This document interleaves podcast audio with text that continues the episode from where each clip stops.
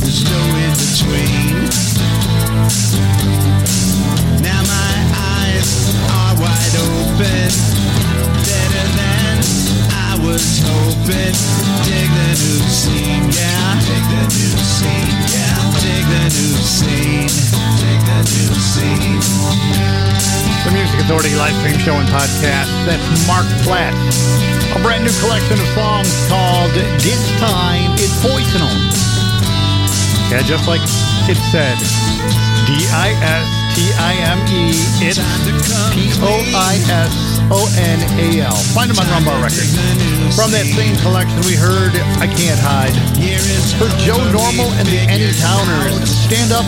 And this is your life and your destiny's calling. Getting things started and underway. Super 8. Teaming up with Dolph Cheney. A single release called A Bigger Boat. The Music Authority.